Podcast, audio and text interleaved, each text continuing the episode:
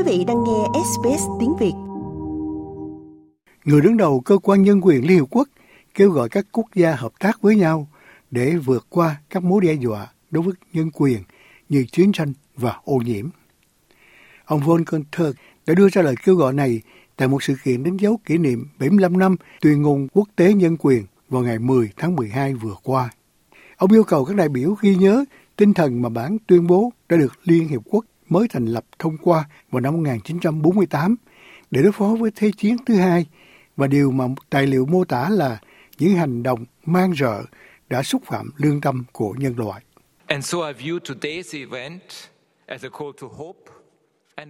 Vì vậy, tôi xem sự kiện hôm nay như một lời kêu gọi hy vọng và một lời kêu gọi hành động vào thời điểm quá ít tình đoàn kết và quá nhiều tầm nhìn chia rẽ và thiện cận. Tôi xem nó như một lời kêu gọi vượt qua sự phân cực, một lời kêu gọi làm việc với lòng can đảm và nguyên tắc cùng nhau để giải quyết những thách thức to lớn mà chúng ta phải đối mặt.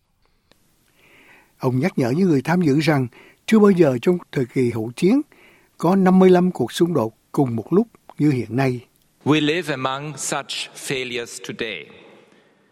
Ngày nay, chúng ta đang sống với những thất bại như vậy, với sự hỗn loạn và đau khổ mà chúng tạo ra. Về chiến tranh, suy nghĩ của tôi hướng về hàng triệu người đau khổ không thể chịu đựng được trong lãnh thổ Palestine bị chiếm đóng, đặc biệt là Gaza và Israel, rồi ở Sudan, Ukraine, Myanmar và rất nhiều nơi khác, rồi nạn đói, phân biệt đối xử, áp bức và thù hận, các vụ đàn áp, các mối đe dọa đối với quyền con người do biến đổi khí hậu, ô nhiễm và mất đa dạng sinh học. Đây là những thách thức sâu sắc và lẫn lộn, bắt nguồn từ sự thất bại trong việc bảo vệ nhân quyền. Trong đó, ông Jim Anaya là giáo sư tại trường luật Đại học Colorado ở Boulder, chuyên về nhân quyền quốc tế và quyền của người bản địa. Ông giải thích tuyên ngôn quốc tế nhân quyền là gì? Tuyên ngôn quốc tế nhân quyền được thông qua vào năm 1948, chỉ 3 năm sau khi Liên Hiệp Quốc được thành lập. Đó là văn kiện hoặc tài liệu đầu tiên được đưa ra từ Ủy ban Nhân quyền lúc bấy giờ. Ủy ban Nhân quyền được thành lập để tạo ra nhận thức về quyền con người trên thế giới và thúc đẩy các tiêu chuẩn và chuẩn mực về quyền con người và nhân quyền. Tại sao nó được thông qua? Ông Jim Anaya giải thích.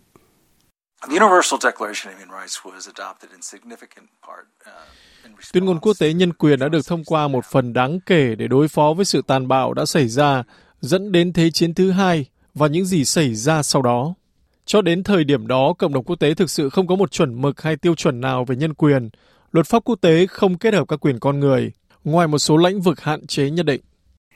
Mục đích của tuyên ngôn quốc tế nhân quyền là gì? Ông Anaya cho biết thêm.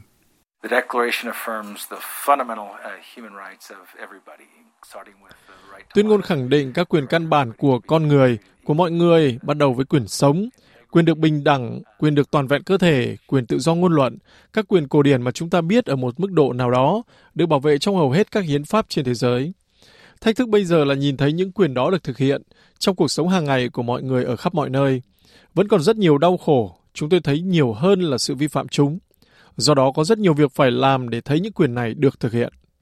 Trong đó, nữ diễn viên và là đại sứ thiện chí của cơ quan tị nạn Liên Hợp Quốc, bà Kate Blanchett cho biết giáo dục cho người tị nạn hỗ trợ các nước chủ nhà và nghe tường thuật cá nhân của những người bị buộc phải rời bỏ nhà cửa là trọng tâm của diễn đàn người tị nạn toàn cầu năm nay tại Geneva trong các ngày 13-14 tháng 12. Đây là một cơ hội tuyệt vời cho lĩnh vực nhân đạo, khu vực chính phủ, cho xã hội dân sự và cho các nhà hảo tâm cùng nhau để thực sự giải quyết cụ thể cuộc khủng hoảng di dời. Tôi nghĩ rằng điều quan trọng là phải tập trung vào giáo dục và thực sự hỗ trợ các cộng đồng chủ nhà. Tôi nghĩ đó là một điều lớn đối với tôi mà tôi đã thực sự kết nối lại trong năm nay. Được biết, lễ kỷ niệm 75 năm tuyên ngôn quốc tế nhân quyền – rơi vào ngày Chủ nhật năm nay với việc Đức Giáo Hoàng Francisco cầu nguyện cho sự chung sống hòa bình và giảm bớt xung đột trong bài giảng hàng tuần từ Vatican. Chúng ta đang hướng tới Giáng sinh. Liệu chúng ta có thể, với sự trợ giúp của Thiên Chúa, để thực hiện các bước cụ thể của hòa bình không? Chúng tôi biết đó không phải là chuyện dễ dàng, một số cuộc xung đột có nguồn gốc lịch sử sâu xa, nhưng chúng ta cũng có các chứng nhân của những người nam nữ đã làm việc với sự khôn ngoan và kiên nhẫn để chung sống hòa bình. Chúng ta hãy noi gương họ, hãy nỗ lực hết sức để giải quyết và loại bỏ các nguyên nhân của xung đột. Hãy nói về nhân quyền, hãy để dân thường, bệnh viện và nơi thờ tự được bảo vệ. Con tin được trả tự do và viện trợ nhân đạo được bảo đảm. Siano liberati gli ostaggi e garantiti gli aiuti umanitari. Like, share, comment. Hãy đồng hành cùng SBS tiếng Việt trên Facebook.